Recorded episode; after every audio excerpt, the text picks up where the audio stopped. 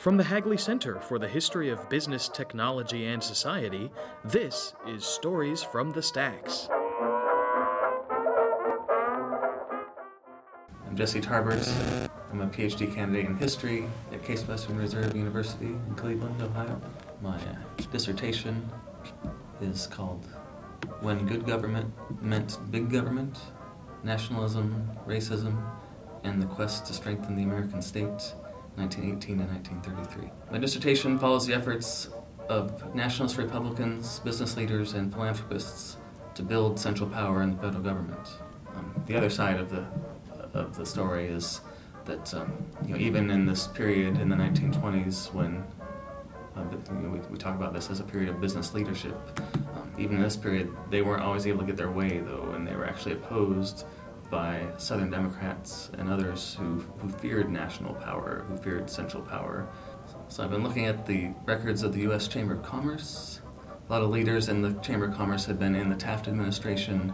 They were part of Taft's Commission for Economy and Efficiency, um, and they had been interested in this effort to uh, create a national budget to rationalize the national executive branch. And they tried to use the Chamber of Commerce uh, to advance this agenda. Um, I'm also looking at the records of the Association Against the Prohibition Amendment, which is part of the papers of Pierre S. DuPont. And this was an organization formed after the advent of Prohibition, trying to repeal the Prohibition Amendment.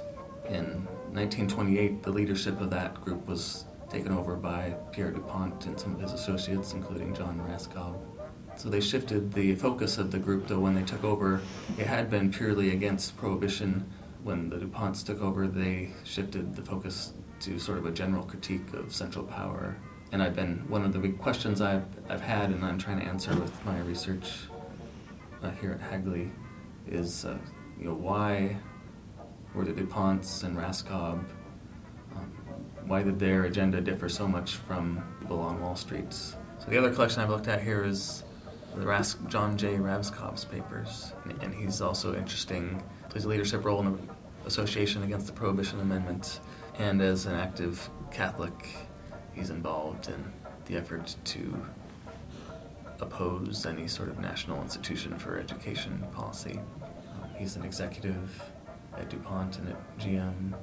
Um, he has extensive experience with corporate reorganization he's not wild about the idea of reorganizing the federal executive to make it more powerful. He's actually wants he wants to uh, reorganize the government to make it save money.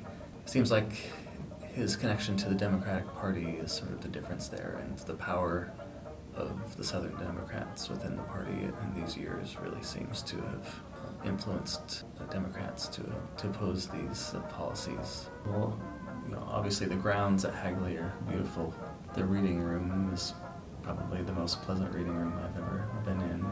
And of course, the archivists and staff are all very knowledgeable and very helpful.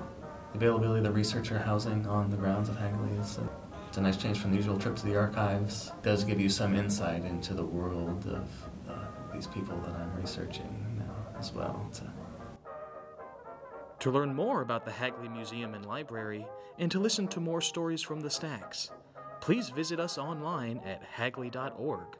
That's H A G L E Y dot O R G.